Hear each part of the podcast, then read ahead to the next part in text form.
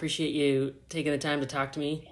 Um, yeah, no problem. I know you're a, a busy guy, and uh, certainly things are are uh, a lot busier now that you're back uh, back at the school. And yeah, there's about five months where I wasn't busy at all, but yeah, I bet it feels good to have changed a little bit now. yeah, I bet it feels good to kind of get back to the a little bit of a routine. I would say. Yeah, there's no doubt about that. Um, well, I'll get right into it. I uh, like I said, thank you for for taking the time to chat with me.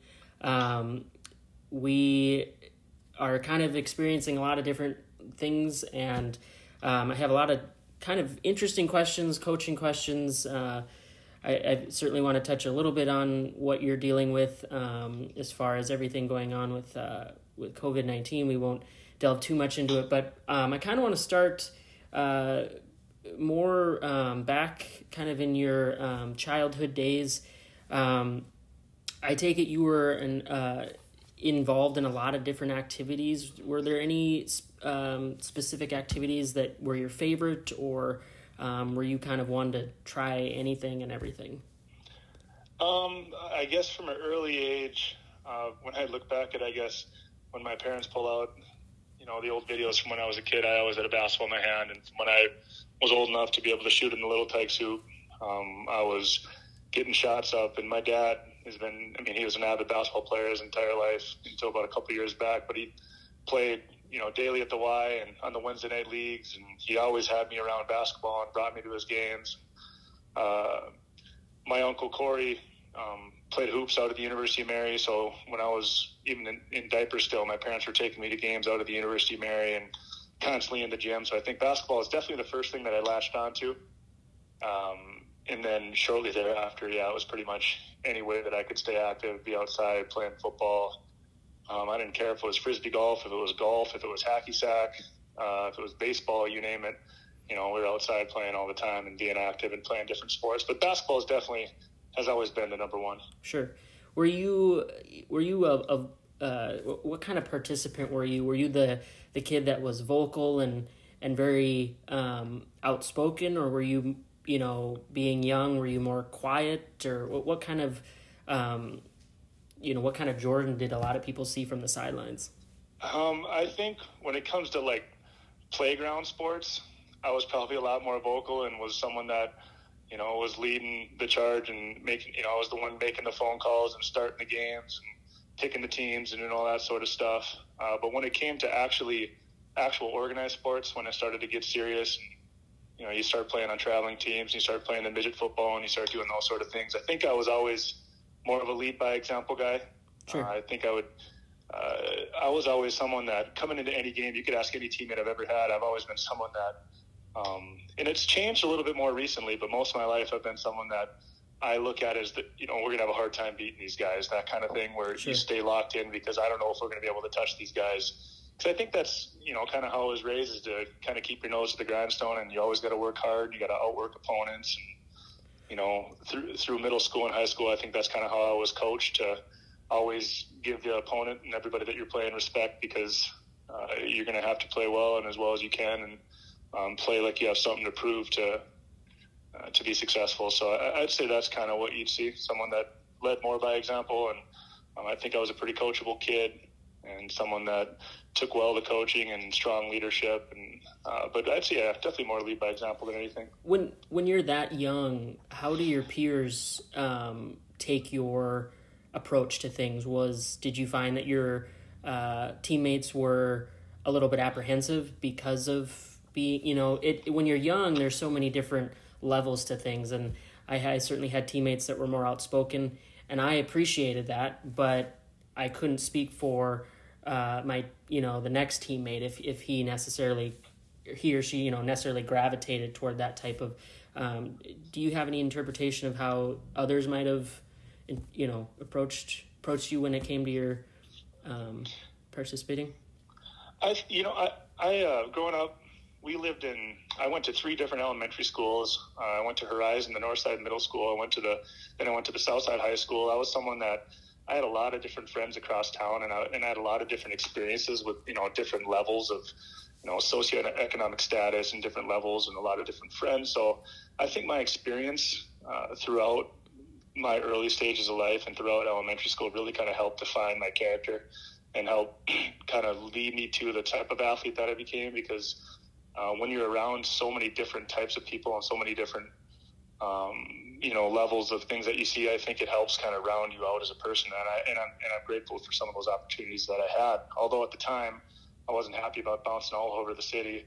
Uh, I think now when I reflect on it and look back on it, I think it really helped define my character and helped define me as an athlete. Uh, but I think from the start, I was always someone that it was. I had several different friends that took it as serious as me, so it was sure. easy to um, and that helps. Shoot, I still remember all their phone numbers because back in the day you actually had to know phone numbers to search your contacts. Yeah. Uh, I had several friends that it was every night, you know, five to nine o'clock. You're at the Y, you're playing, you're shooting hoops, you're shooting around, you're playing pig, you're playing lightning. Um, so I had a, a, good group of guys that even as early as fourth and fifth grade that we'd meet at the Y and we'd play for hours. And I think a lot of like the the people that I was around in, in, elementary school knew how serious I took it already back then and knew how much time I put into it. So I never really got any apprehension. I don't think I ever got any pushback um, from my teammates. Uh, I, I, don't know if I went about it the right way or why I didn't have any of that, but I didn't. I honestly didn't see a whole lot of that apprehension. Sure. Um, other than other than maybe some competitive spirits where you know you see someone not liking maybe some success you're having or being able to come at you in a certain way to practice because you're trying to prove yourself and establish you know kind of your standing right if that yeah. makes any sense no no and that makes yeah. that makes a lot of sense and yeah. when you're when you were you know involving yourself in in these different activities what part of it drove your competitive nature was it the aspect of just the you know going out and trying to win whatever it was or were you um, maybe it was a combination where you're trying to, you know, obviously win, but then measuring yourself against, you know, other athletes, or what kind of drove that competitive spirit in you? Yeah, and that's a fantastic question. Uh, I, I honestly don't really know what it was in particular. It's something that I think it was ingrained in me, and uh, as a as a kid, that um, I wanted to win in whatever it was that I did, and uh, to the point where in elementary school, shoot, up and through high school, up into I, I still have you know, times where when I lose, I'm, i can be a sore loser. Sure. um, I can be someone, I, and I've obviously gotten through that. But when I was a kid, I would take losses hard. Um, I'd be someone that would be angry after games and very emotional. Um, I was someone that definitely my mom and dad and coaches and people I was around. Uh, I remember distinctly I was in fifth grade playing traveling hoops. We were in Minot and I playing a traveling tournament. I was playing uh, upper grade with a bunch of guys from Bismarck here, and uh, a guy by the name of Jesse Newsma, one of my, I mean, he was a, a, a, definitely a leader for me. He grabbed me after a game because I was angry and I was punching stuff and throwing stuff around. He grabbed me and he pulled me up, and I'll never forget that. He pulls me up to like the third floor in, a, in the hotel, and we walked back and forth in the hallway, back and forth, back and forth. And he just, you know, he talked to me about how you can't handle yourself like that, and when you're throwing stuff and acting like that, how it affects your teammates. And this was coming from a sixth grader. Like I remember, you know, wow. he's a year older than me and someone I looked up to. So it was kind of a cool moment for me to look back and say, "Holy smokes!" For him to take the time and and do that kind of stuff means that he cares and he, he appreciates me as a teammate and all those sort of things. So I, I don't really know exactly what it stemmed from, but from the start, I was someone that was competitive, and it didn't matter, you know, what I was doing. If it was playing two on two in the backyard, if it was, uh, like I said, playing frisbee golf, if you're, I, I didn't care what it was. If it was in third grade and we were doing times tables, I wanted to be the first one to finish the times table and run the sheet up to the teacher. Mm-hmm. Uh, it was something that was just always kind of ingrained in me. And it's interesting, you know, there's sports is such an interesting dynamic, and there are uh, certain situations where I can even remember I, I had a, uh, an assistant coach pull me aside after a game, uh, didn't play well, um, and he he probably the one of the best pieces of advice that I ever got, and I took it with me as I got older and and uh, continued to play at you know better competition levels. Was you have to have short term memory, and you know because he said if you if you t- let one mistake uh, get to you, you're you know that more than likely will turn into two, then to three, then to four, and we have no option but to take you out. And you know, he said, but you're not helping this team if you're you know so he he tried to relate it in a way that uh, to get the best version of yourself, you got to go out and you know leave it out there. You're gonna make mistakes, but learn from them and move on to the next play. And I think that is such an interesting thing. And I had teammates that necessarily didn't need that type of uh, you know coaching and um, advice. They just had a way to work through it. So I think it's interesting when you, especially when you're young. There's there's so many. Um, you know, when you're young, everything seems more amplified, and you know the world might seem like it's crashing around you, when really uh, things are are kind of um, not as you know uh, bad as they seem. So w- obviously, you were you know highly active and, and doing your thing. Were there anybody um, any particular athletes in the professional world that you looked up to and and um, individuals that you know part of their personality you found really intriguing and now you maybe emulate in in some way today? Yeah um, i guess going back to what you said about having short-term memory I, I, I it's something that you know i'm sure we're going to get into you know my my program at bismarck high and the things mm-hmm. that we're doing now. It's so much easier said than done and I think you have to have a level of confidence and a level of skill to have like real short term memory. Because when I even break down the things that I do, like I have much better short term memory in basketball than I do in golf. Oh, sure. You know, when I, when I hit a bad shot in golf, it'll bug me five holes later. If I miss a shot in basketball, I could care less because I'm going to shoot ten more, and you can you can talk to anybody that I play golf with or I play with played hoops with the last 31 years will tell you, yeah, he's got about as short a term of memory as he, you could possibly have in basketball, but when it comes to different sports, might not be because maybe I'm not as good at it. You know, yeah. And, and also, I think a major part of it is your conditioning and how you're raised, how you're coached. Uh, so many coaches and, and young um, mentors, what I think what they want to do is they want to tell you to have a short term memory and forget about the bad shot, but yet they want to scream at you every time you take a shot that isn't exactly what they had drawn up or exactly what they had seen on mm-hmm. the NBA the night before and the play they drew up. You know, so I, I think a, a, major part of it is kids aren't allowed to really be that creative anymore, and they have to play in these structured environments where they're taught such specific things at certain ages, and they're taught exactly rather than just being able to go out and be creative. And I think there's so much to the creativity you can learn at a young age on the playground, and everything seems so structured. Not all, trust me, not all, but you see so many things that are so structured now where you're you get some of that creativity taken away. So then you tell them to have a short term memory, but in reality, you're telling them to have and remember every single little set thing that you said. You know, so I I, I think it's a really interesting topic that I'm sure we could sit and talk about for an hour.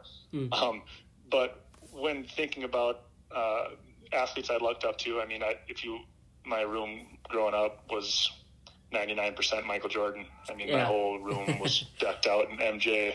Had every MJ card, jersey, T-shirt, Chicago Bulls. I'm still a Chicago Bulls fan to this day, so definitely, you know, I was 10 years old when the Bulls won their third title. I remember sprinting around the house, screaming at the top of my lungs. One of my first real basketball memories, um, like real, real ones that I remember vividly, was him hitting that shot. Um, another funny memory I have was when, and I just told my dad this pretty recently.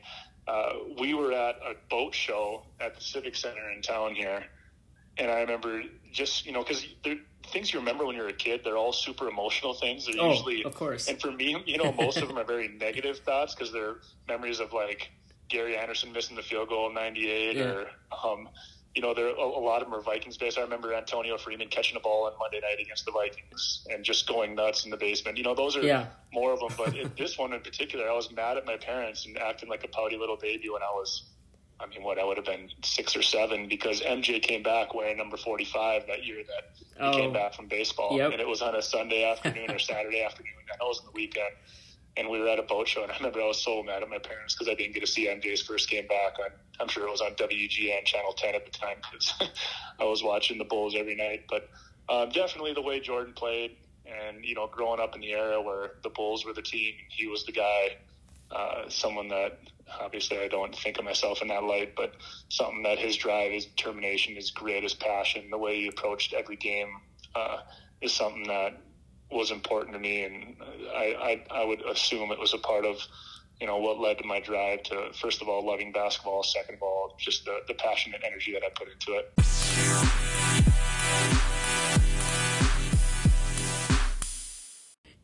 there was a, and I'm sure you've seen this, Jordan. There was a a, a snippet from Frank Martin, who I believe now is um, he was at South Carolina, but now he's, or no, he is at South Carolina. He was He's at, South uh, Carolina. Yep. yeah, he was at, He was uh, Kansas State. Kansas State, yeah. So, Yep. and I and I'm sure um, coaches out there that are that listen to this or anybody, they may have seen it, but I, I think it was such a great clip, and I've showed it to um, athletes when I've had an opportunity to speak, and and um, but he he made a great point of you know parental involvement and and dealing with um, you know being the parent and and watching your child and the coaches and uh, I thought he put it best. He said, you know, my my my sons, um, you know, if they have a, a, a particular complaint or concern, um, and they come to me with it, he says I send them right back um, to their coach because he said I I need them to know that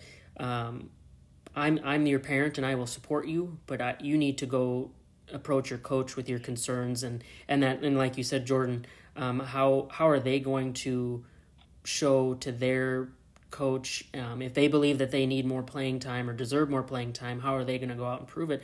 Um, for so for anybody that hasn't seen it, I, I strongly suggest um, looking up the Frank Martin um, press conference that he gave because it was it hit on a lot of different levels, and I think if you're a parent that um, if you know weren't maybe uh, heavily involved in athletics, but you've got a son or daughter that's um, you know getting uh, they're involved. Um, I think it's a great perspective because it really ties in the idea that you know there are a lot of reasons to complain, but complaining, I've never seen it get anybody uh, too far, and eventually you got to put in the work and show that um, if you if you feel like you deserve to be put in in a situation to um, showcase what you have, You've, you know you've got to go out and and that's where practices and all those different things um, play a part. Jordan, as as I, I kind of want to move into your um, talk a little bit more about you um, in terms of your high school uh, experiences, and um, I take it that you know basketball once you moved into your high school years was your m- main focus. Were you participating in anything else when you when you got into high school? Yep, I played uh, um, football through high school. Okay. Yeah, I played golf. I played golf a little bit uh, through my sophomore year of high school, but that was about it. So football and basketball. Did you ever get burned out? Um, you know, I never had any of those issues. I I think being a multi-sport kid and then also having a balance. I I, I golfed a lot in the summer too, and had you know a good group of, of friends that I hung out with, and I- I was never you know really pushed by my parents to to specialize and to, to do all these different you know specific drills and to get in with different trainers. You got to do this this amount of time. It, it more just kind of happened naturally and my love for the game happened naturally. Um, so i don't think that i ever really experienced that. I think it definitely helped playing multiple sports though. Uh, that i honestly and I, and I tell my kids this to this day i'm going in my senior year of basketball. I had already decided i was going to be playing college basketball. I hadn't signed yet but I mean, basketball was my my life. You know, that was by far my number one sport from when I was a young kid. Everyone knew it. Football was not my main sport. And headed into my senior year, I didn't touch a basketball from August until November when the season started. I didn't even touch one. And it was, I think part of it was probably just I was so invested in my teammates and my team that when my coach said, you better not be playing basketball, where most of kids that are basketball first kids are like, okay, coach, and they're still finding Right. ways to get shots up. I was invested in football, and, and I think playing multiple sports like that helps reduce that, and it helps um, to avoid some of that stuff. So I, I think that was a, a major part of why I never felt it. But I, man, when you when you love something it, it, as much as I love basketball, or when you're that passionate about something and that serious about getting better at something, I don't think you know, I think the more more you see now, especially at that age, you see so many overuse injuries. Oh man, you see the the, the, the messed up backs and the hurt knees and the ankles and the you know, I, I just the, the overuse injuries is what worries me more than anything because I think a lot of our kids, you know, by the time they get to us, are mentally strong enough to handle, you know, the the the mental grind that it takes. Uh, but gosh, you just see so many overuse injuries now, and that's what you know. I've been very thankful that Sanford has come in and, and done some work with our kids now to where uh, they do a lot of stretching and band work, and they do a lot of uh, lightweight, high reps. Uh, they do things after practice. You know, there's foam rollers and there's ice, and there's so many different ways that you can recover now that I think it's helped a lot. And I definitely have seen in the last few years our recovery time's getting much better. But at the time, uh, as far as mental burnout, no. Uh, some physical burnout, of course. You know, you get beat up, you go through the grind of a football season, and if you know anything about Bismarck High's football program, uh, it's pretty we're rigorous. Always, we're pretty decent. You know, we're always one of the best teams in the state, and what it, I don't, I don't even want to know what the stat like twelve or thirteen Dakota Bowls in the last twenty five years, and winning six of them, whatever it happens to be. And, and Coach Gibson and his staff demand a lot out of you as a player, and uh, it was it was tough for me even to get into the basketball mode because you just spend so much time and see, there's so much emotion that gets put into a football team, and it's all about you know you just feel like you're going through the wars and the grind every day that it's tough to make that change. So I I actually had a hard time, and I understand why some of our kids have a hard time making that transition because it isn't easy. You know, taking uh, kind of you know comparing yourself um, from when you were in high school. Um, what's different about the athlete then that you you know yourself and, and your peers versus the the athletes that you see in today's world. I from my from my perspective, um, to, to me, I it seems like today's athlete is far more, and you can correct me if I'm, if I'm wrong, Jordan, but more explosive, and mm-hmm. and maybe just because I was younger and I maybe didn't take in everything my surroundings as well, but I just um, and social media kind of maybe highlights this to some degree, but uh, how would you compare you know the athletes that you faced i mean you're in your days in school to what you see now um, you know out on the court or the field or wherever it may be man uh, you know i you know i graduated in 07 so it's not like you know i was playing before that there were actually legit weight rooms that you could go in and, and, and grind in I, yeah. I i don't know if i see a a, a, lot more explosive athletes than I did. You know, 13, 14 years ago, there were some incredible athletes um, that I played against. And I, man, I like that. I appreciate that you're saying something positive about our kids today because I just absolutely think our kids do such a good job, like handling all the different stresses and the different pressures and dealing with the different types of social media. Um, and you hear so much, so many people, oh, kids nowadays and kids nowadays. I mean, I just want to tell those people to shut up because it's like, uh, we have fantastic kids that get it and they want to work and, and they can't get in the gym enough um, like I my first open gym this morning, uh, and we can't do anything, so I just open up the gym and let the kids shoot and sit there and sip coffee. Um, but Treysen Eaglestaff, uh, kid who was an all conference kid for me this year as a sophomore, coming back as a junior, um, he has an offer from Mary. Uh, he's gonna, in my opinion, gonna get a lot more offers. He could been bugging. He was bugging me to get in the gym on Sunday. He wants to go. If it were up to him, it'd be seven days a week at five o'clock in the morning. We go for three hours. Yeah. And, and, and he's pushing himself, and he doesn't make the shots he's supposed to. He's running sprints. Uh, I wake up this morning at five forty-five to get to the gym by six fifteen, and I had a text from him at five twenty-five. Are you here yet? He was an hour early for open gym. He's ready. hoping yeah. that somebody walks in the gym so he can sneak in the gym before I get there. Like, there, you know that it's just a it's it's it's a something that is not in the media portrayed correctly because our kids get it and they want to play and they want to get better. And and they're not you know just doing the going to go to the gym for an hour with my trainer and go home and play video games. Like these kids want to get better. And, and they want to and they want to be around their teammates. So I you know I, I I'll get off my soapbox but I love our kids nowadays. But yeah um, compared to when I was in high school I, I think we were our, we were more just getting together and playing. Like we were going up and down. We were playing five on five. It was more just a general. You're getting together a couple times a week and you're playing. You're going outside. You're meeting at the outdoor court. You're doing things like that. Even when I was in high school, more so than now. Like these kids, and part of it is because they want, you know, they want the footwork and they want the ball handling, and and we're in order to not fall behind, you need to offer some of that to these kids because they need to you know, know different ways to get to the basket and to be aggressive and to be, um, but at the same time, being able to find that balance with these kids because you got to let them play and let them and let them get after it too. So I think when I was coming through, it was more just in the off season. You're you're playing, you're getting together a couple times a week. Most of the stuff you're doing is on your own or with a partner at the Y. Where now it's a little bit more organized. It's a little bit more, you know, led by coaches and led by um, you know, trainers and things of that nature. So that would be uh, one of the differences I see. Sure, and you know, so you know, you grew up in Bismarck. Um, did you you've always lived in Bismarck, correct? You never. Yep. yep. Okay, so just comparative for for those listening, uh, you know, I grew up in a much smaller town, uh, about at the time probably 750 people, and you know, I was I kind of had the same, um, and, I, and I apologize, I, I, forget his name, but the the gentleman you just spoke of, um, wanting to be at the gym an hour early. Yep. Um, yep. You know, it was so interesting growing up in a small town.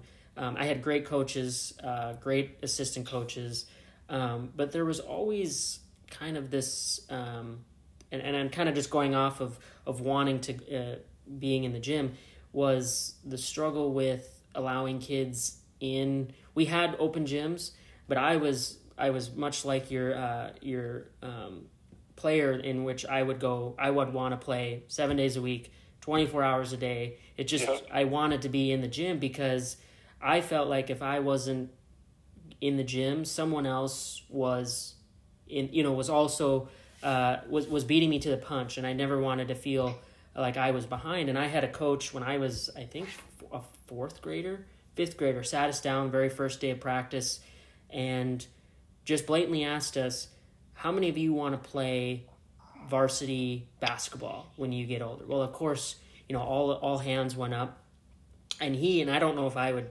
necessarily say this or do this now, um, but he he just told us black and white was said of this group here I I see two individuals that will play and play significant minutes at the varsity level. And now, like I said, for a group of young kids, it was kind of shocking. A because you know you, you're just not in that mindset, and B for someone of who was much much older than us to say that, it just to me it was motivation. It's like okay, well I don't know who he's talking about, but I certainly don't want to be on the other end where. I wasn't giving myself the best opportunity. Um, you know, getting in the gym and doing all those things. So I think that's a great uh, a great point to be made. Just in the demogra- or the the location, um, it was always a struggle to get in the gym after hours. I I constantly had, uh, and I won't name names, but I had teachers turn off the lights on me when I was in the gym. You know, hey, mm-hmm. you got to get out of here. Uh, you're you know we don't have. It was all liability, you know, and I get it. Yep. I understand it. Yep. Um, but I certainly have remembered that, and I've always told myself if if I'm ever in a position to offer um, the ability of you know for athletes to get in and do do what they want to you know get in and, and work on something. Um, you know, I love that. That that gets me excited, makes me you know, and I'm sure for you as a coach now gets you uh, motivates you because you're like, hey, you know, this individual's is already you know ready to go, is pounding the stone, and I'm sure you know you Jordan. You're like, okay, as a coach, like I gotta, you know, here we go. And so it's an interesting, um, kind of an interesting point. What, and and I don't know how much you deal with this or you've dealt with this in the past, but, um, and, and maybe you saw this as when when you were in school. What are your thoughts on on younger players moving up to play? You know, so the the freshmen, um, and you might even have younger kids uh, at least in a class class B school, I guess, to um, moving up to that varsity level. You know, what are your thoughts on that and how and how that relates to when you were in school? Well, um, I, I, think we've kind of gone back and forth with that in our program. We've probably elevated some kids quicker than we should have, and we probably waited too long on some kids to elevate. And I think at the end of the day, what it has to be is they have to be surefire move up kids. They have to be uh, kiddos that are absolutely no brainer, are going to have a chance to help the varsity, going to have a, a major impact in the JV, and aren't going to maybe get all the things from the level that they're at that they can get at the next level. Because I've seen it go both ways. I've seen it where the kiddo comes up, he was the surefire kid, he belongs, he ends up finding a spot as a freshman or as a sophomore on the varsity. Um, and then I've seen it the other way where the kid doesn't really belong wasn't ready, and then the following year when they're playing the same level are just totally not motivated anymore. they're not excited to be there. They think that they don't belong there, that they should be up higher at a different level, and it can go a different way. You know, so for us, it, has been a juggling act, and what we do now, uh, I don't know what other programs do, is we we keep our kids at the level that they're at for all the way through tryouts and, until they've proven to everybody around them and to all the coaches that they belong up. You know, so our freshmen start with the freshmen, our sophomores start with the sophomores, and, and that's where you're going to stay until you really prove that you're head and shoulders above somebody. Um, but like even with Treysen last year, it was it was something. I mean, I spent a lot of time with him in the summer. Uh, played, coached him in a ton of different team camps. I'm just using him as an example. I could I could give you 20 of them. Uh, struggled last summer. He did, mm-hmm. and he wasn't quite mature enough yet, and he wasn't mentally or physically quite ready. And he's someone that didn't like playing on the second team all summer. He played on our BHS two all summer, and he could have taken it and you know not been happy about it. But what he did is, he grinded for the next four months, and all of a sudden, our first day of practice, we look at each other like, "Holy smokes! Like this kid is not does not belong on the sophomore team." And by the first game, he was, you know, first guy off the bench and making major contributions in the varsity. So, like you said, what I love about your story is you took that that the comment that your coach said to you at a young age and, and took it the right way. And you let it motivate you and you let it kind of drive you to become a better player. You didn't look at it like oh that jerk. Like we all can play can't we? Right, you know and yeah. go home and and complain about it. You had such a fantastic mentality about it. That's what you hope when you send when you send that kind of message is going to happen uh, you just never know what's going to happen when they go home and, and, and say something or what how a kid is going to take it but um, you know, you hope that last year by him getting that message being on BHS two, um, he was not only just on BHS one during the season. You know, he was had multiple games over 30 points and was a unanimous selection of the all conference team by the coaches in our league and uh, had to have been on the you know on the verge of making an all state team last year. You know, so it is it's cool when you see that uh, a kid take it the right way and take that message and, and go and do the right thing with it rather than you know where you can where you oftentimes see it go and i think and i think the the you know the point that was being made um, by by my coach was I think he was testing. I mean, I know we were young and impressionable, but I think there was a level of of of uh, t- he was he was seeing how uh, we would react in that moment, and then you know, I'm sure over a course of time, uh, how much that message resonated. And I remember coming home that night, or even probably on the car ride home, telling my dad what coach said. And he kind of chuckled because he just he thought it was such a uh, out there thing to say, especially to such a young group of of yep. kids. Um, but he never, you know, never said anything after the fact. And I remember, and he and I, we've talked about it numerous times after the fact and he said i i figured it was a test and that depending on how you interpret it um, you you know it was going it was going to see as a parent how you were going to uh, you know go on and, and do different things and he said I, I believe it wasn't too long after that the summer came around and you wanted to go to every team camp and every yep. you know basketball camp in the area and so he said i think the message you know was received loud and clear. So it's an interesting um, interesting point when you you know it, to, to, go off of um, Treysen is that his name? Yep, Treysen. To to just using him as an example, and like I said, I know you you've got a, a great program there with a lot of different um, athletes who can bring a lot to the table. But using him as yep. an example, if he was not, let's say, uh, physically ready but let's say the mental side of his of his game is just it's on a different level do you would you still keep him where he's at in that moment or would you test the waters and say well let's see how he does um, at that next level even though maybe physically he's almost there but maybe not quite like where do you draw like where's the line in your mind uh, I think it you know depends on the age. A lot a lot of time for a kid to make it as a freshman, they need to be like surefire, like very physically ready. Because even if you're mentally ready as a freshman, which almost none are, you need to be that Dexter Werner type where you're, you know, he, Dex was yeah. six four two ten as a freshman. Like physically ready to go. You know, you need to be able to handle the abuse that, that that's offered at the varsity level, um, especially in the West region. You know, in the WDA, it's such a physical league and a grinding league and a well coached league that you need to be physically ready for it. Um, but I mean, we've had we've had athletes like I'll give you like Will Mather, for example, as a sophomore. Um, he was undersized. He was um, not the, the greatest basketball player. Will Mather was a kid that was a three year starter, well, two year starter for us because he was hurt as a junior, but would have been a three year starter. That was an all state quarterback. He's now playing quarterback for Northern State. That basketball, um, not super talented kid, not a great scorer, um, but a fantastic passer. Saw the game so well. The game just naturally was slow, came slow to him. Um, the hardest worker you're going to find, like fantastic leader. Um, but basketball wise, like his skills and hoops, probably not ready to lead a team as a sophomore, but ended up starting for us as a sophomore just because he was so much smarter and saw the game so well uh, that he ended up starting for us as a sophomore, leading us to a state tournament.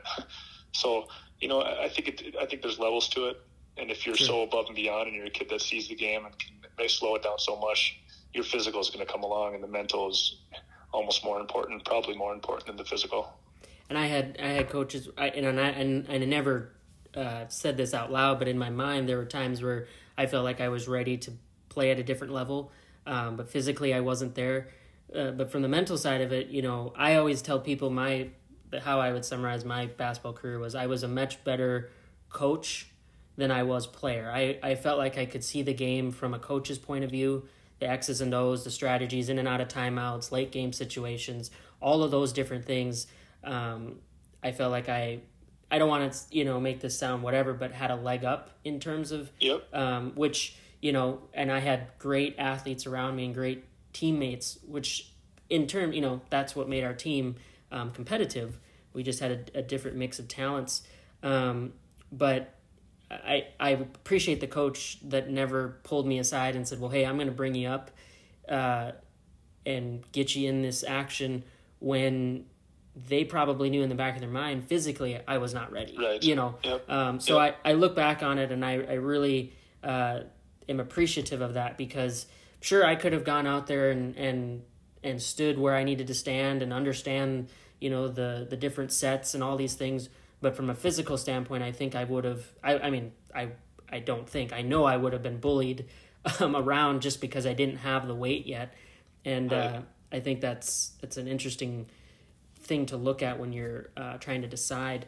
Jordan, quickly, um, you you ended up com- uh, signing your uh, commitment to UMary, correct?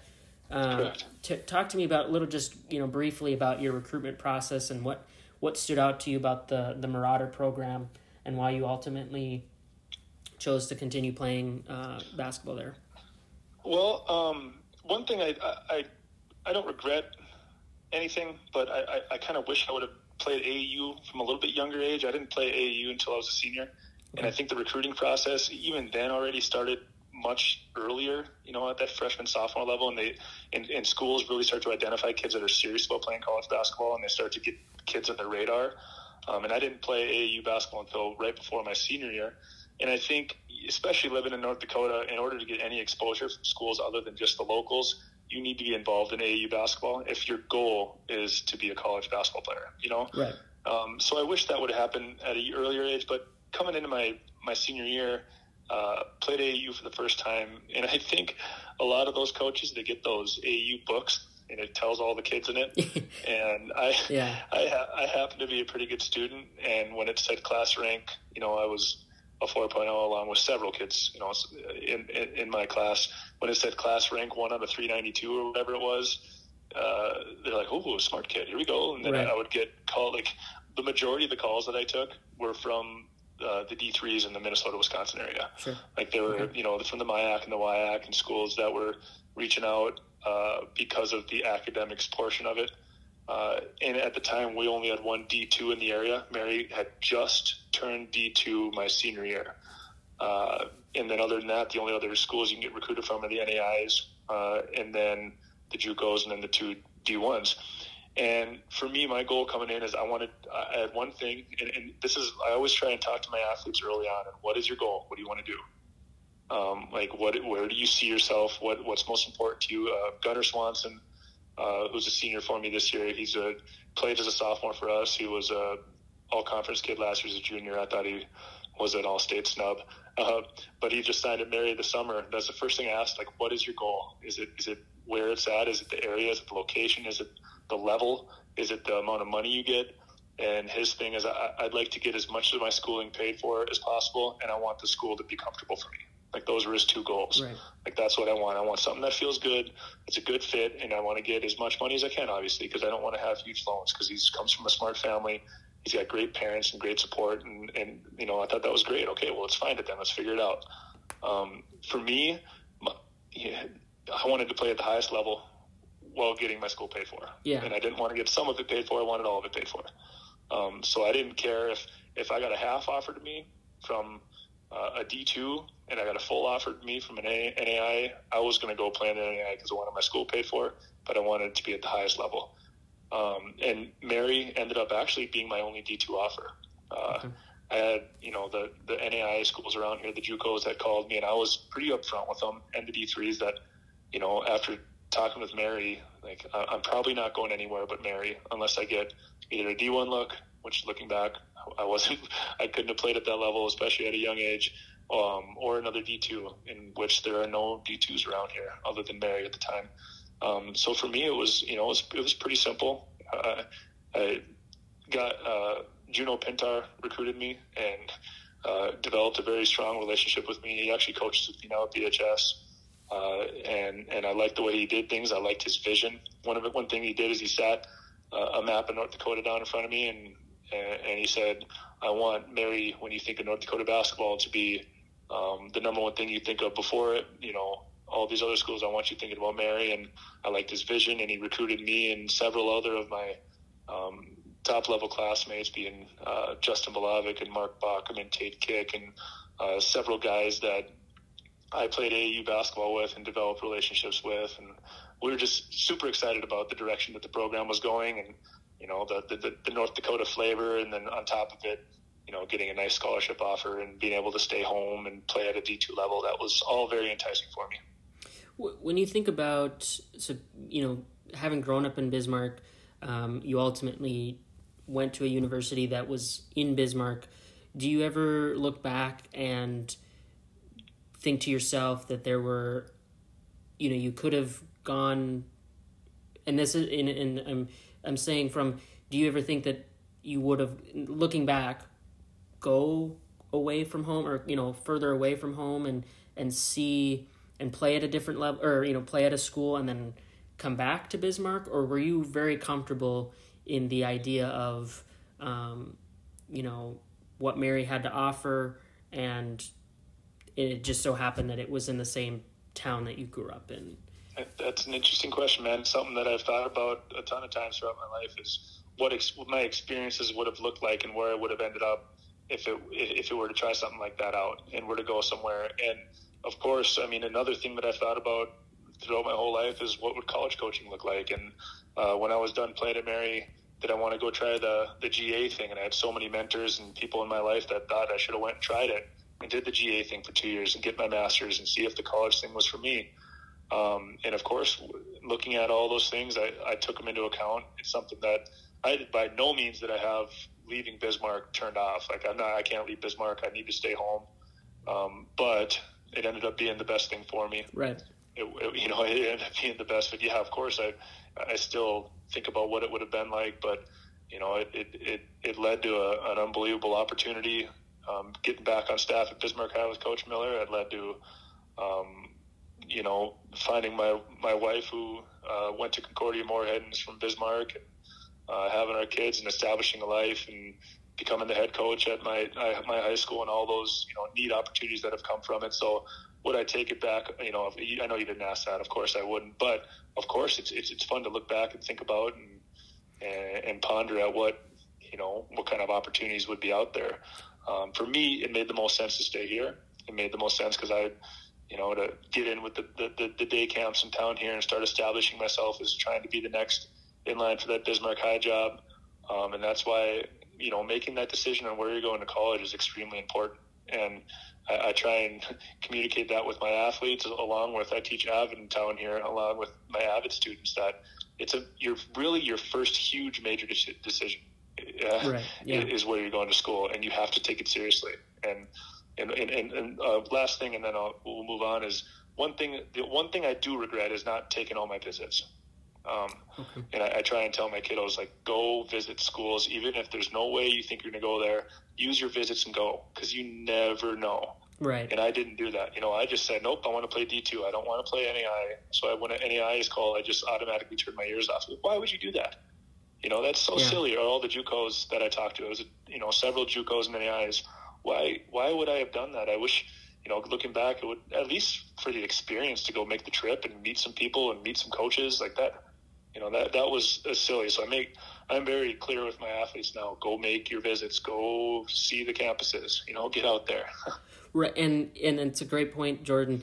You know, and you and you touched on it, and the key word that I really took was opportunity. It was a great opportunity for you in that in that moment in your life, um, and it made the most sense. And I have, uh, and not that I'm advising uh, athletes on any you know particular level, but I will have um, people approach me and and kind of just gauge, um, or you know, just get my thoughts on something like that. And uh, I always, I always try and preach you know you have to you have to take into account a lot of different things but the opportunity that you get it has to make sense for you just because someone puts something in front of you that doesn't necessarily mean it's the best opportunity you know it, it has right. to make sense um, you know like you said there's criteria you know you you know having your school a uh, certain amount of it you know compensated for you and all these different things um, you know it, it can be so uh, sometimes individuals put blinders on and uh, they see, you know, that Nike, you know, gear and everything's, you know, oh, yeah. just the flash and dash of things, but they forget yep. the life, the what's going to be life after the fact.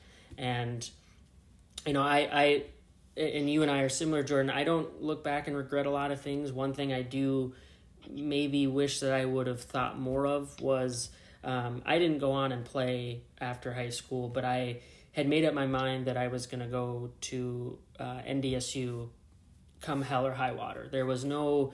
Um, I had applied at other schools, you know, for different in, uh, for different programs. Um, got accepted into some other schools, but my mind was made up. I didn't take any other visits. I didn't didn't do any of that. Uh, so very similar situation. Um, and I look back on it now, and a part of me you know, and and this is this is just uh, maybe because we live in North Dakota and um, the day in the day in and day out grind of things can kind of become monotonous. But I see mutual friends of mine that maybe went to uh, Florida State or they went to um, you know Cal University or you know all these different places across the country, and a part of me is like, why didn't I look more into that? What what made me yep. so in that in that moment think, nope, I'm not going to even waste my time. Um, I can never, I don't even have an answer for it, why that was the reason. But at the same time, I think about it, I'm like, I think what I, the decision that I made, I know it was the right one because when you talk dollars, uh, out of state tuition is incredibly yep. expensive. Yep. So and I think my, my parents are probably very thankful that I stayed in state. Yeah, um, no doubt. But you know, it's just different things like that, and I think that's a great point and a great highlight um, for anybody that's listening. Is um, is yeah, take your visits. That's something that I probably wish somebody would have maybe put a bug in yep. my ear more. You know, hey, go visit that campus. I know you're not interested in it at all. And and even the concept of now, which I see in a, a lot of students kind of battle with, is going to that smaller university, doing your generals, um, saving a few dollars, and then going yep. to that big university. And I know athletics tends to kind of, I, I don't want to say throw a wrench in it, but it does take you on a different path. But um, certainly there are ways to navigate that. So it's an interesting, uh, kind of an interesting aspect. Well, I, I, I, can tell you, there's there's one tweet that I, I can't hit the like button quick enough when I see on Twitter, and that's when JUCO coaches are like pleading with people like why do so many people turn off JUCO because it's a JUCO? right. Like automatically hear the word JUCO and you're like, nope, not JUCO. Like what? Why not? Look at how many people have come from like. There's so many stories that you could find where kids come from JUCO and and make it and go on to something bigger and better. That kid I was talking about earlier, Lucas Martinez, played two years at Williston, went on to play um, at the University of Wyoming, and he's making good money right now playing professional basketball nine years later. Like, yeah. why do people turn themselves off? And, and you, you know, you go back to that word opportunity to anything you see. It's like you you get in your mind as a young kid that yeah, like you said, the Bison. Yeah. You know, it's NDSU, it's the Bison, and of course, as a kid, like if I could have had been good enough to play for the Bison, that would have been awesome. But um, you don't need to set your goals on this one thing. This is it. That's it. That's the only thing. You have no idea what some of these other schools can offer. So when you get calls, take them seriously. Give them the time of day. Answer calls. Answer texts. Return emails. Don't leave coaches high and dry because of what you think in your brain is the place for you because you have no idea what, what, what life could bring or what an offer or what a phone call could bring.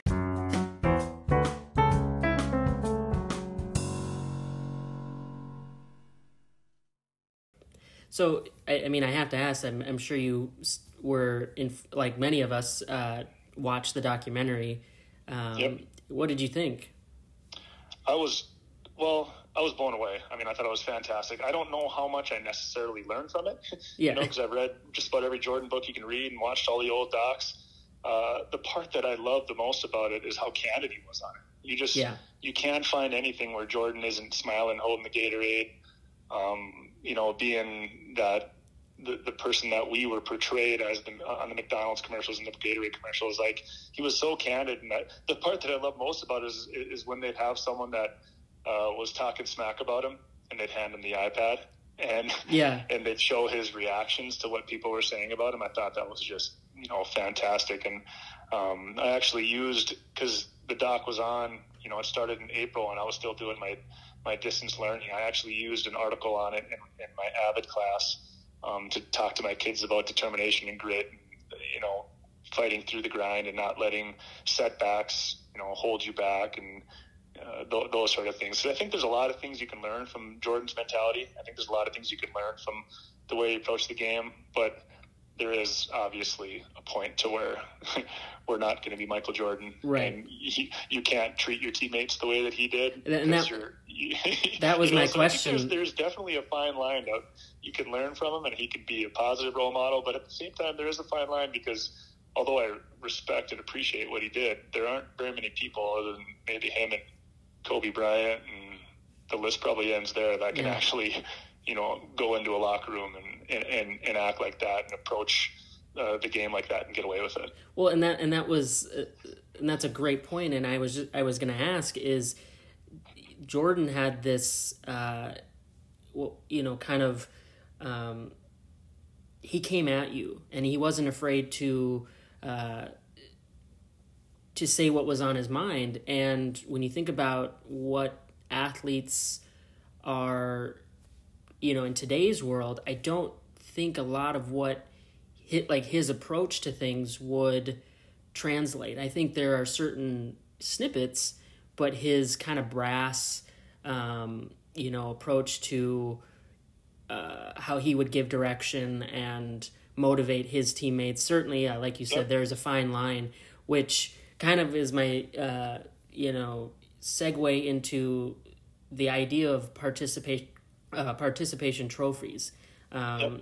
You know, one one thing that um, you know I've tried to observe over the years is this concept of should everybody get something you know should there be a first second and third or should everybody be put on that same level and kind of in terms of jordan it it appeared to me that participation trophies to him maybe even from a very very young age would have meant nothing to him if he didn't win it was a total you know uh, crash and burn in his eyes so kind of from, from jordan from your coaching perspective and what you witnessed growing up from a guy like michael jordan where do participation trophies fall in today's world and if they do at all i mean right? It, it, man, we could take this so many different ways. Uh, you know, you got the wheels turning now. Uh, it's it's tough for me because I can see both sides of the things in this way. Um, I don't think kids should specialize early ever, but it seems that the push is becoming that if you don't specialize and pick a sport early, that you're not going to have a chance, which is absolutely crazy. Um, so I don't, you know, I don't think that participation ribbons and you know the the good job, buddy. You know, kind of you, you you still doing great kind of speeches are, are great because I think it's okay to get to, to, to not succeed at a young age. I think it's okay right. not to be the champion and to know from a young age, like, holy, this is what it feels like losing. And I think that can add to your motivation. You know, I think that can help drive. I think that's one of the major fuels and things that drive people are failure. Um, I mean, you you read any book, you look at anything, you listen to any podcast, you anybody that's been successful in life, I swear, you look at their backstories, they all have had great major setbacks and major um, failures and all the you know the famous failures that you can talk. We could go down the list with the guys that have had those famous failures. So mm-hmm. I think you need to allow some failure, which is tough, especially now that I've become a parent. I can't imagine, you know, my, my son's 21 months, like allowing him to fail at anything. Like I don't want him ever to fail at things, but I know that as he gets older and he's, you know, of the age where hopefully he starts to play sports and get into some things, you have to let your kids fail. So um, I do see now that as a parent, like how it's going to be tougher than what I've been preaching and talking about for the last 10 years as a coach. But at the same time, you do need to allow your kids to fail. But with that being said, I want kids to have opportunities, you know, mm-hmm. and I, and I don't want you getting a last place ribbon or you never getting the trophy, letting you down and feeling, making you feel or like you're not ever going to make it or, a kid that makes a C team as a seventh or eighth grader. I care less, and that's what I'm trying to do more of that now with our program is communicate with our younger coaches and then get into those practices once in a while. I actually, you know, last year I took my whole varsity team. We went down to Walker, our feeder middle school, and I had every seventh and eighth grade kid that we had down there at practice with us. We put them through some drills and talked to them and that's always my message with kids. And, and I think sometimes our young coaches don't understand it either. Mm-hmm. I don't care if you're a C or a B player at that age because you, you haven't even come close to hitting maturity, puberty. You have no idea what you're going to become. I mean, how many stories have you read from football players, basketball players that didn't start playing until they were 15, 16 and right. still yeah. eventually made runs into not even just D1, but as professionals? Like, you don't know what kids are going to be. So, you know, again, there's a fine line. And when you allow a parent that has you know more um, you know has more money and more um, resources to give to a kid. A lot of times it's tougher when uh, to have those opportunities for everybody because I, I want all of our kids to have those opportunities at a young age. So you know again we talk about that fine line I mentioned it earlier, but it's the same thing here. I'd love for kids to stay motivated and, and keep participating and keep going. Uh, but at the same time, it, it can become tough because you got you don't want to just you know, we're all the same and go ahead, we'll all get participation ribbons because you need to have some failure to help drive you as well. So, you know, it, it's a tough subject. It's something that, again, I'm sure we could really go into because um, it, it, it is a it is a, an interesting one to talk about. So, in in you know, my my follow up question to that would be, Jordan, is whose whose responsibility is it to?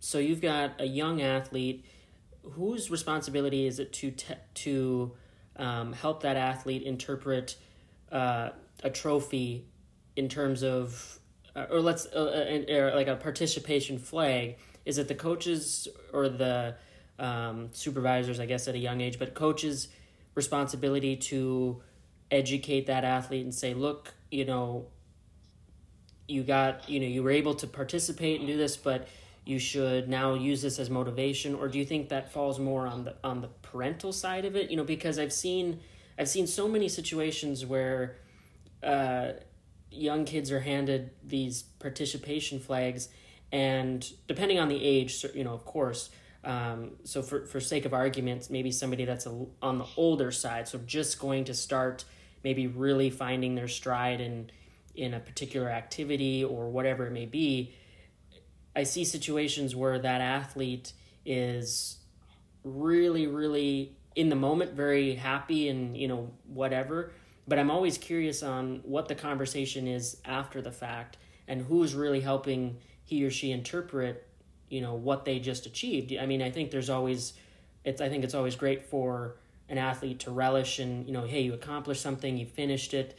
Um, but I'm, I'm always curious as from now that you being a, a parent and a coach, who do you think is having that conversation now, saying like, "Hey, now this is your opportunity to, you know, move the bar even even higher," or um, who do you think that really falls on, or is it is it just kind of a dual dual approach? Yeah, I think it definitely needs to be a dual approach. I, I think more than anything, it has to be the parents, though. You know, it, when you're saying hitting the stride, are you saying like late elementary, middle school, like that kind of age? Yeah, I mean, or I, hit into high school. I would you know, say I, I, would say early. Uh, you know, that fifth, sixth grade. Yeah, um, age group. Well, because once kids get into high school, they're not sitting home much talking to mom and dad about those sort of things because right. they're they're they're hey mom, thanks for dinner you know they're they're taking off, they're hanging out with friends, they're going to their room, they're playing Xbox, whatever it happens to be. I think that is such an important age to have good youth coaches, and it's such an important age also, you know, to have your mom and dad being able to talk to you at home, probably more than anything, mom and dad, because like okay, I run, oh, I didn't get to this summer, but generally I run, you know, between five and seven camps throughout kind of this area uh, for youth kids, and and I give, I don't give participation ribbons. Um, everybody does leave camp with a ribbon because I'll give some team awards. But as far as our individual awards, I give a trophy for first, I give a second, a third, and a fourth. You know, so everyone doesn't get something. And I, but I try like crazy because I'll have my players at camp with me, and I'll put my arm around a kid because I always, we every single year I have kids that make it for me at the varsity. I've had kids that um, shoot, we had a kid, uh, the kid I always use, Luke Martinez. He was just the MVP of the top Mexican league um, a season ago. Uh, he's the MVP of the top league in Mexico. Graduated from BHS in 2008. He played sophomore B as a sophomore. Like we've had so many kids that have come from that background where they're they're not the best kid in their grade all the way growing up, and all of a sudden they blow up. So right. being able to keep a good mentality um, at that, but like for me, I like to bring a kid like that into my camp, and when I hand out those awards, I, I, I make sure I make it very clear to those fifth and sixth graders that it doesn't matter if you win the award now. It doesn't matter if you get the trophies and get the MVP awards. Like what matters is what are you going to do from here. And I always try and make that clear with my kids. But at the end of the day, I'm spending four days in the summer with these kids out of a whole year. Right. You know, like so. How much? Uh, and, and, when you have a fifth and sixth grader that's sitting there with their Snicker bar and their and their Powerade, you know, right. they're not necessarily locked into everything that I'm saying. They look like they're listening to me, but they leave and. They, you know, it's out of their head another second later. That's why it's extremely important that age to have mom and dad at home.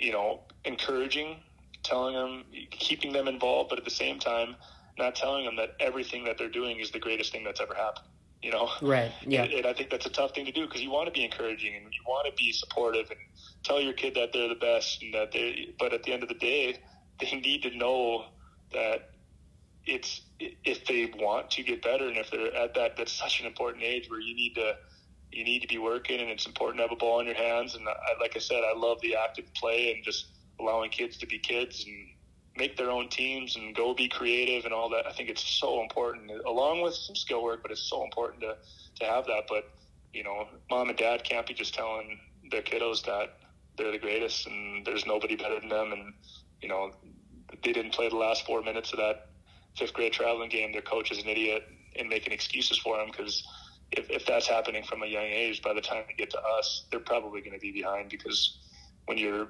not when you haven't reached that, you know, you're not good enough as a sixth grader, and you're being told already at that age that your coach is an idiot, and, and you actually should be playing more. It's probably not going to make you better. It's right. going to make you more complacent. So it's important to know that. Okay, well, the the message should be it's okay.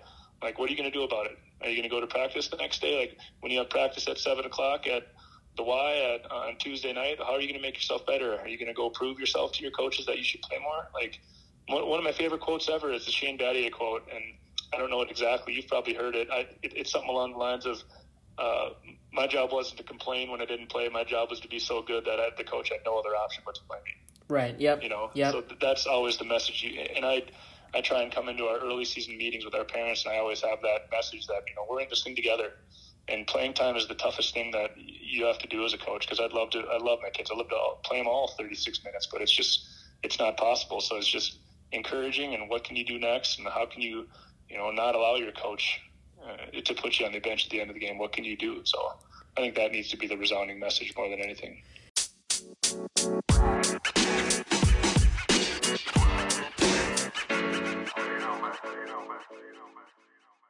And not that not that you and I Jordan are that far removed from technology being a major player in all of this, but I certainly see in today's generation um, with the with the uh, use of social media, um, I think presenting and putting things in front of athletes is far more amplified and uh, you could say the lights are a little bit brighter um, yep. than maybe it was when, when you were in school and then you know me not that far behind you um, because I feel like nowadays it you know some of the things I see on, on Twitter and you know these re- these recruitment visits and all these things I'm like if only that would have been you take what's happening and you just shift it back 10 years. I mean i can't imagine some of the past that uh, you know that friends of mine or people that i knew would have changed because of you know just the presentation of things and and the and the glitz and the glam of of what goes into that which you know you can interpret however any way you want but um, no i think it's it's it's all interesting uh, especially when you start to break it down Jordan, uh, just my last segment here. I want to talk to you about your coaching.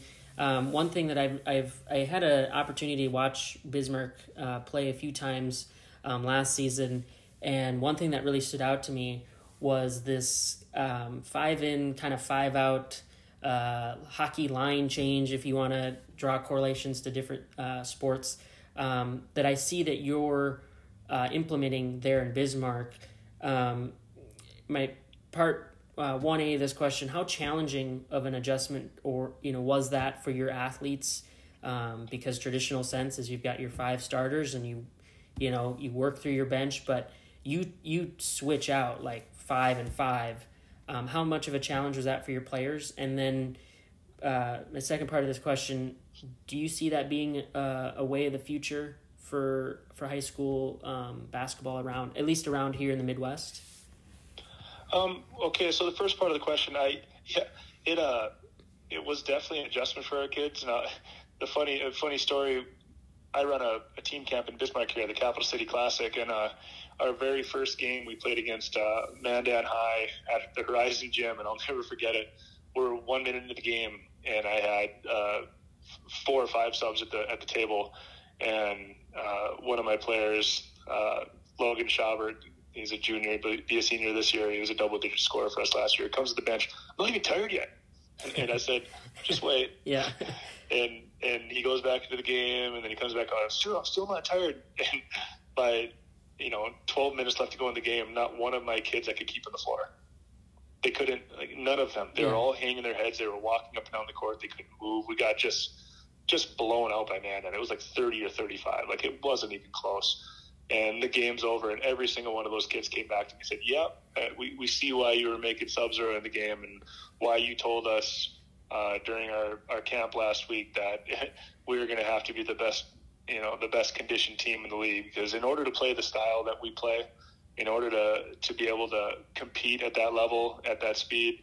You need to be in unbelievable shape, and you are not going to be able to play more than two, three and a half to man. You know, if if if we have a kid play four straight minutes, they won't be able to walk by the end. Even my best, the kids are in the best shape. So um, it's just an expectation that I think they fought a little bit early on.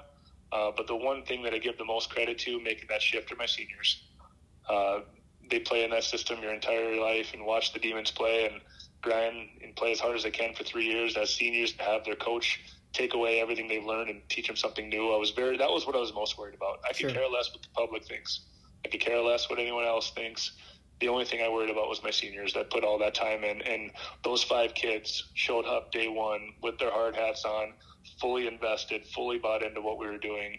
Um, and that's who, who I'm most thankful to is those kids because as soon as your seniors buy into something and as soon as they start drinking the Kool Aid, then uh, the rest comes along, and and that and the rest was history, you know. Mm. Um, and the second part of your question was, do you, do you see it being a trend? Do you see other programs oh, trying yeah. to do the same? I I I have no idea. You know, I I think there have been. I mean, I've had so many conversations with people around the community and the Bismarck Mandan community that you know love what we do, and I wonder if you know that's going to be more. The one, the, the hardest thing as a coach to do sometimes is to give up, uh, is to give up some control, and that's one thing I had to commit to. Is I thought that this system was going to be what's best for our program, what fits our athletes particularly the best, and something that would give us the best chance to win uh, with with our, our, our kids that we have, and and it, I mean after year one, you know, it looked pretty good, but I also had to give up control. You know, I, I can't slow it down and run a, a set and decide who's going to get the ball every time and who's coming off the ball screen, who's set the ball screen, where you can get advantage of your mismatches. You know, my defense, I can't tell you exactly how we're going to defend every down screen and ball screen and break down every single play that the other team runs and how we're going to defend it. Uh, it's it what what really it becomes is teaching and it, it, practice becomes about us mm-hmm. and it becomes about what we do best and it, it's when the players take ownership that it that it becomes successful and and it was it was not easy to do for anybody in our staff uh, so I, I don't know if it's going to catch fire. If I, you know, I've had some coaches reach out to me, asking questions and wondering about it and asking how it went, and I, I would assume we'll see some of it. Uh, but you know, it, it, it is not easy, and it's not that you just decide that we're going to press and play fast and then it happens. Right. You know, yeah. you need you need the commitment and you need the buy-in and it has to be program wide with all your assistant coaches, with every player in the system. I, you know, we had to have a lot of things go right for us last year to, for it to work. You know, it's not just all right, we're pressing, here we go, and then you end up in the state semis. There was a lot of, you know, I was fortunate to have kids that bought in and, and did exactly what was asked, asked asked of them to have that success. And I think that's your goal as a coach, right? Like, no matter what you're doing, no matter what you're running, if you get full buy-in and you get everybody on one page you know, fighting for one goal, you, are going to see success in whatever you're doing. And uh, so I, I don't know if we're going to see it. I'm, I'm very interested to find out, but we'll see, I guess. I, I think uh, uh, it's interesting too that, you know, I would say having, you know, you've got it's it's and it's very clear that you've got a great group of um, players around you, and I think you have to have the right athletes, and and that's not to diminish you know other programs that have you know every program has uh, very good athletes, but I think from what from what I understand and how I'm interpreting that transition that you guys have made is that do you make that transition if you don't necessarily have a group of of just athletes? You know, I'm I'm not uh, take the take the brains out of it because um, that's obviously that's a that's a very big part part of this, but just the pure athlete standpoint, does I, does this work if you don't necessarily have that? Can you make that work? Because I, I, I, mean, if you're gonna, I, mean, I know conditioning and the practice and that's yeah. all gonna, you know, help that, you know, help the because mm-hmm. but um, mm-hmm. I think the foundation it's, of having athletes too would help. There's no doubt, and that's the, the the interesting conversation you have, you know, on the bus ride home from Watford City or Williston or Belcourt with your staff when you look back at your previous teams mm. and you salivate and think about some of the teams we've had in the past and how successful we could have been with this. Because, yeah, obviously, I think if you have really good athletes, like in anything, you're going to be you're going to be better at whatever you're doing. If you're longer and more athletic and bigger and more explosive, um, no doubt it's going to make you better. I, I think though, with what we're doing, if you can condition yourself and be able to sprint for two minutes straight, and you're willing to uh, just play with an edge and a passion and play at a pace and a tempo that no one else is willing to do. And you're willing to, no matter what is asked of you, like you're going to do it going 100 miles an hour and balls to the wall and all that sort of thing. Um, that you're going to be successful with whatever type of athlete you have. Personally, is, is what I think. I don't know, you know, because the funny thing is I've, I've had a lot of people that have approached me and you know with the team that you had this year, boy, that was impressive the run you had, and and I kind of always close an eye because I know they're giving me a compliment, and I, I, appreciate it. And I know we were picked. I mean, we were picked like sixth in the WDA this year. We weren't picked anywhere near the top ten in the state. Um, so when you look at it from that perspective, going from there to where we ended up, of course you're going to think that, but we were. I knew from the start that we had talent. We had kids that could score the ball, and that would be committed to practice no matter what we were doing. So for me, I was a little bit spoiled um, because we were I knew we were going to be better than what people expected. But as far as you know the athlete goes, for me it was it was more just kids buying in and and being willing to work and being willing to put in the time and spend the extra time before and after practice and you know the, the commitment for me more so than the, the great athlete was what I thought set us apart last year do you believe in in in in going off of your of, of how you're approaching uh, and maybe this doesn't work with the type of um, offense and uh, defensive strategy with subbing in and out. But do you believe in, in in the transition three? I've always I've always heard different interpretations of of coaches and how they view um, a quick transition three. And then uh, second part of this question, um, do you do you think there's the concept of small ball in high school? Uh, you, you hear it in the professional ranks, but I, I just want to get your thoughts on that. Um, I, you know, we have so I guess do I believe the transition three? Of, yeah, absolutely. we, yeah.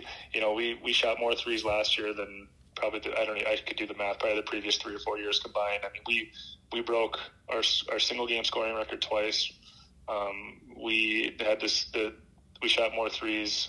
Well, man, I should go look at the stat. I think we shot like 300 more threes than the second most in our league wow. this year. Wow. Um, and that doesn't happen without shooting a lot of transition threes. And my philosophy with that is you know, it, and it was tough for me and very tough for my staff and for our players. Well, not for our players so much; they loved it. Yeah. Uh, but, but but for us to make that transition because you're always ingrained your whole life to slow it down, swing it side to side, get a paint touch, yeah. get a rotation. Uh, you know, break the defense down before you get a shot up. And I was, trust me, I played for Steve Miller and Darren Mattern in high school. I mean, if you watch Darren Mattern's teams play, that's who I played for in high school. Him and Steve Miller. Like they, they are going to slow it down. They're going to yeah. grind you out. They're going to make you work. And that is a, a, philosophy that, okay, I go to college then play for Juno Pintar and then for Randall Herbst. My senior year, my junior and senior year playing for Randall Herbst at the time, we were the, uh, we were the number one team in the country defensively. We gave up like 52 and a half points a game and led the country in turnovers per game, uh, fewest turnovers per game. Um, because of the style and tempo we played at. Because we slowed it down, we worked it side to side, we ran our system, and then got it to our two best players at the end of the game and went ball screen and took advantage of mismatches and that sort of stuff. Sure. So coming from the programs that I came from, it was tough for us to make that transition, and uh, you know, being able to take that quick shot was tough. For again, you're giving up that control as a coach, but part of our philosophy is that if you get um, quick shots up the defense isn't going to be ready to block out and they're not going to be set, and we actually end up getting a lot of quick offensive rebound putbacks on it. Um, or, you know, what, what's happening is when we take a quick shot, even if they get the ball, we're making them move nonstop. We're wearing them out when we feel like we're going to be in better shape. You know, so, right. you know, there's a lot of different ways to look at it. That's kind of how we look at it, that we want to increase possessions. The more possessions in the game, we feel like the more success we're going to have. And if we can wear you out and we can burn you down, we feel like our candle is going to have a lot more flame at the end than other teams. You know, and, um, and, and not Go to ahead. cut not to cut you off, but it, the analytically speaking, um, and I and I, I just kind of triggered in my mind. Um, it's the Golden State kind of theory. Um, and yep. Steve Kerr uh, has you know said time and time again um, because obviously with the Splash Brothers and and just the way that Golden State plays, um, he you know and and I would say Houston and uh, Houston Rockets, um, yep. both of those pro uh, those organizations look at it from analytically speaking. Um, you know, if we get up X amount of of threes per game, uh, and we hit you know this insert percentage, uh, you know throughout the game more often or not, depending on you know obviously a lot of other things, we should come out ahead in those games. Yep. And and now you know, and I'm not trying to. There's there's a lot of differences, but it's the same theory to me. I think from from what you're saying is. Um, we could take a long two, or we could just take that extra step back and yep.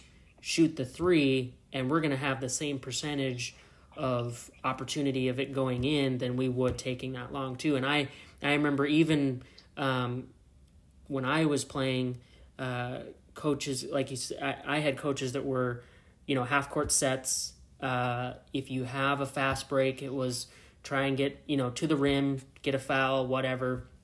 And if you pulled up in transition on a fast break, you would see the bench faster than you would have ever. You know, before you could blink, it was um, like you said, it was just an out there thing to do um, outside of just playing with your buddies um, in an empty gym somewhere. It just, you didn't do that. And when I see it in today's game, it's kind of, it makes me kind of chuckle that you know it wasn't thought of you know maybe sooner maybe there were coaches that were thinking well i would love to do it but i just don't think i could get the support from like you said you know you've got an incredible staff there and and yep. a supporting cast that believed in that theory uh, I, I wouldn't say that was maybe the case for other programs and, and maybe that's why you you don't see it as uh, as much as you would think especially in today's game when um, like you said from a player's perspective i had a coach if i had a coach now tell me, hey Blaine, you can come down, and if you've got a uh, a, a three in in sight, you know, you got the green light to take it. You know, that would have just been fly, that would have been a shooter's dream. It was just like, are you kidding me? Like, and I think as yeah. a player. Uh, I've always described myself as a pass first player. I always loved getting my teammates involved, and I got more enjoyment out of a out of a kind of thread the needle pass or whatever. But I mean, I would have gone crazy if somebody, you know, said like, "Hey, you got that look, take it." Um, it's just, yeah, it's just, it's an interesting uh, perspective. Jordan, from you know, kind of putting your uh, fast forwarding to today's uh, world that we're living in, which is um, 2020 has has been a roller coaster for a lot of people. Um, you know, person, you know, personal uh, endeavors, and and certainly in the athletic world.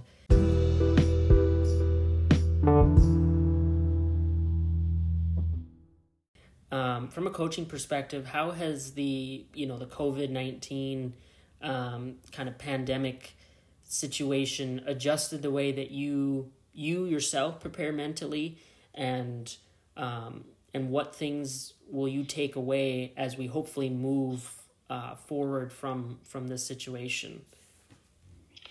Well, starting this summer, it was just it was disappointing that you know we go on a, a yearly trip to Wisconsin Dells where we have eh, we go and go down the slides and we stop and go to a Twins game and we play six games in two days and you know we we we grill out one night we go out and eat pizza and it's just such a good time for our kids to get together and you know have that camaraderie and start talking about hoops and get you know so that uh, that tradition that we started about four or five years ago didn't get to happen this year. And not only did that not that not get to happen, I got to play in zero team camps. My yeah. kids got to play zero games together this summer. So from a basketball perspective, it was just so frustrating that you know we didn't get it. We didn't get to play any games, and and and I understand it. And you know I don't think anyone is going to understand it more than the the four teams left in the Class A boys and the eight teams left in Class B boys that didn't get to finish their seasons right. because of it. You yeah. know, and and at the time we knew nothing about it. We didn't know what to expect. And, you know, there was no or one case in North Dakota, but we were just so blind to what it really meant. And after seeing the impact it's made across the country, it's just pretty apparent that it's a scary thing, and we need to be serious about it. Uh, it was something that it affected us, and it was and it was tough. But everybody's going through it, so it's going to be a learning experience, and it's it's something that our kids have to understand that you know, you're not the only ones going through it. And how are we going to move on from it? What are we going to do with it? Are you going to let it bum you out? Are you going to let it bring you down? Or are we going to find a way, you know, to get things done? And so that's kind of the, the, the, the angle we took on it right away. And now with school starting and, and sports up and running and the football season going, you know, you're seeing it affect all over the place. The, the Century Williston football game this week didn't get to be played because, you know, of COVID. And now I think there was a soccer game tonight that couldn't be played. I think Valley City had some issues um, it's it's affecting everybody across the state. So for us, it's it's I think it's making sure that we're preaching to our students and athletes to be safe and to be smart, uh, to take care of themselves, to not put themselves in situations where there'll be, you know, places where they can where they can can get in trouble and to get sick. And I think our, you know, for me, my own, the I had five kids in open gym today. That means there's five kids in my program of 60 that aren't playing a fall sport. Yeah. You know, all my kids are doing football. So for me, I don't get to be in their ear much right now because they are all playing football. But I know that that's what our football staff is doing, and they're doing it themselves, is trying to stay safe, stay healthy. Because at the end of the day, right now, it's you know the team that stays the healthiest is probably probably going to have the best chance of being successful moving forward. You know, so that's kind of for me, it's keeping my fingers crossed, hoping that we we, we stay healthy and, and, and things get better and we find our way through this thing because uh, you know I couldn't be more excited about our season this year and the team we have and the chemistry we built and you know keep building what we started last year and what those seniors started last year and you know, so that's all you can really do right now because we're living day to day, week to week, month to month. It's I have no idea what tomorrow brings, let alone you know November through March. So right. just trying to keep a positive attitude. Yeah, and it's you know I I, I think about what you know situations like this, what it amplifies, and one thing that I've you know that kind of came to the forefront for me was um, you know for any athlete that's you know participating um, right now, whether it's in you know middle school, high school, college, whatever level it may be, um, to not take for granted the opportunity to play. You know, yeah, amen. The the the idea of competition and the the uh, the privilege to um, put on a jersey and go out and compete. Um, I think in a situation like this becomes even more amplified um, given that like you said you don't know what tomorrow is going to bring. I don't you know nobody knows what next week is is gonna how it's gonna unfold.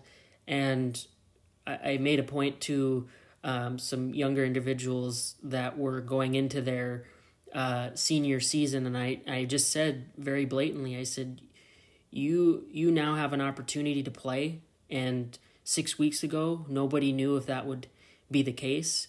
So now it's your it's your responsibility to take in every single practice, every bit of information that your coaches are um, giving to you, and when you go out and compete, to live in the moment and give it everything you have because it could be gone like that. And you know, in the state tournaments, um, and there were a lot of situations, but just for for the conversation, the state tournaments were a great example of that. For you know, I couldn't I couldn't even fathom what those athletes and the coaches and yourself, you know, going through being, you know, you've worked all year to get to a certain point and then um, because of just uncertainty, you know, uh, it's taken away from you, you know, and it's like, I don't know if I would have had the mental wherewithal to handle that. Like when I look back at, at my, you know, 17, 18 year old self, 16 year old self,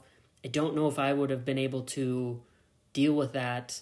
Um, and and, and I you know and it, it, yeah you know so it's just it's such a uh, uh, crazy well, and what, position. What makes it most tough about it is when you have a group that didn't take things for granted. You know, right? Yeah, it had, it had just a group that just the joy and the passion and how much they loved coming to practice every day and loved being around each other. And, never were they walking into the gym with their heads down and mad at being about practice. Like they're just excited to compete, excited whatever we happen to be doing, energetic, like just deserve to be in that moment. And that's what made it most heartbreaking.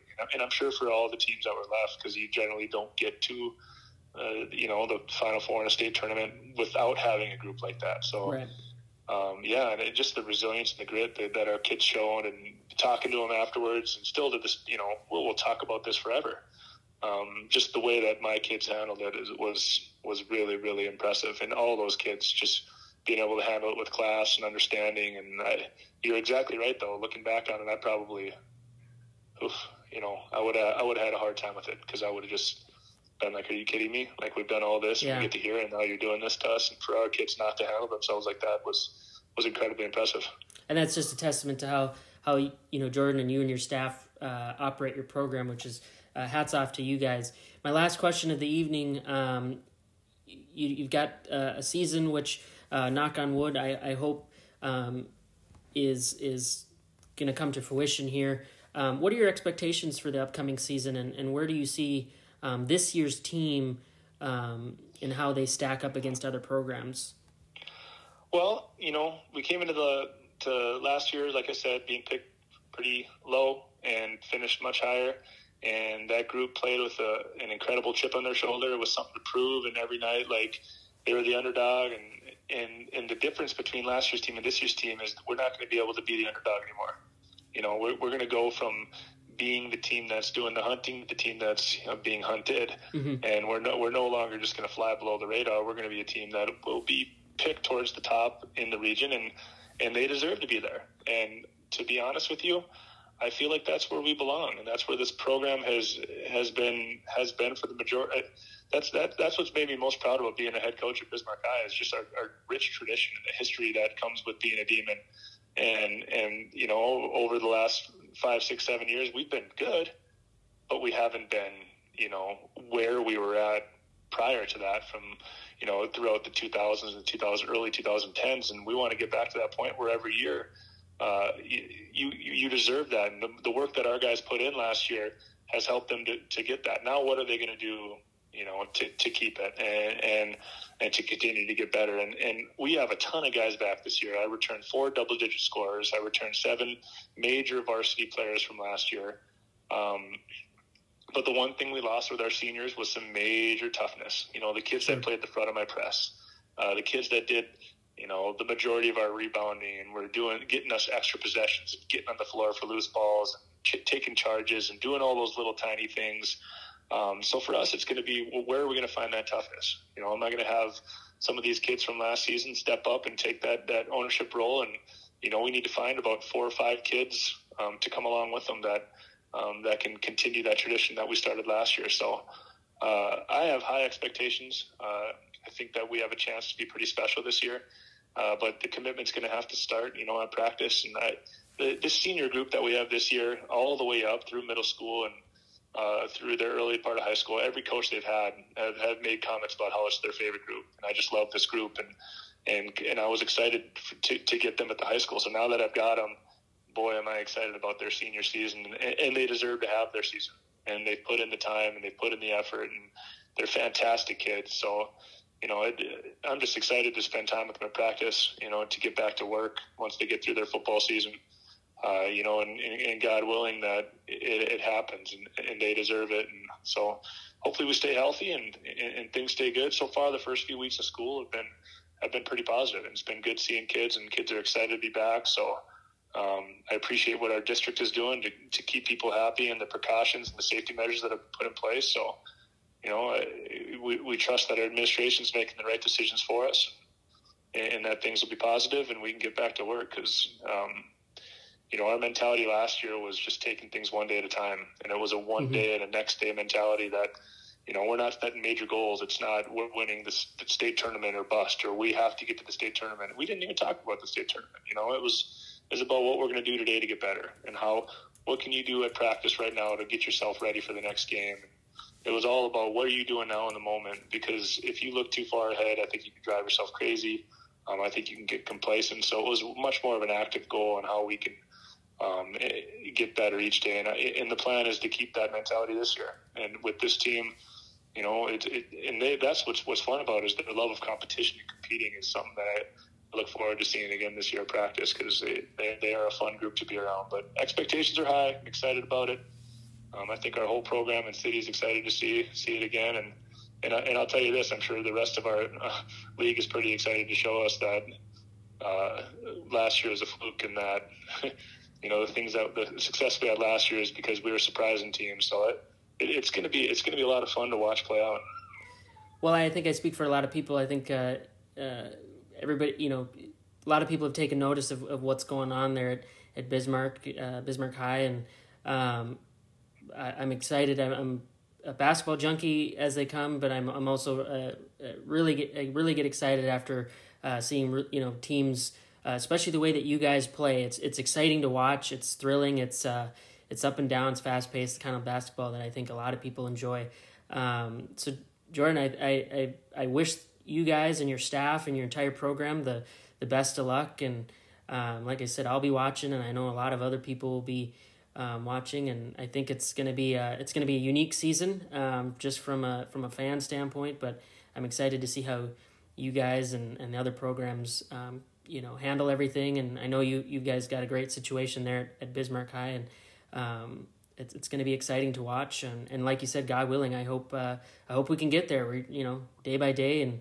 Um, we'll we'll see where, where that takes us. But uh, you got it. until then, my friend, I appreciate it. Thanks for uh, for taking the time and uh, chatting with me, and and uh, we're definitely gonna have have to have another one of these conversations. I'd like to get Dex, uh, Dexter, if he's listening to this, I'd like to get him on here and and uh, and have uh, have a debate about some stuff. He, he, seemed, that'd be fun. he, uh, he seemed to have a lot of These uh, long form podcasts, I, I, I absolutely, I, I love listening to podcasts. I'm a podcast junkie. I subscribe to, I don't know, 25 or 30 different ones that, like, it's, it's just fun to sit down and have those long form conversations. So, and to listen to people have real conversations, not say the cliche thing every time and just the one word, two sentences that you see in a newspaper to actually hear some conversation. So I, I appreciate what you do too. But yeah, so thanks for having me on. I- It's- I gotta- a good time. I gotta have you know, and Jordan, when we have Dexter on, and hopefully that can that can happen one day.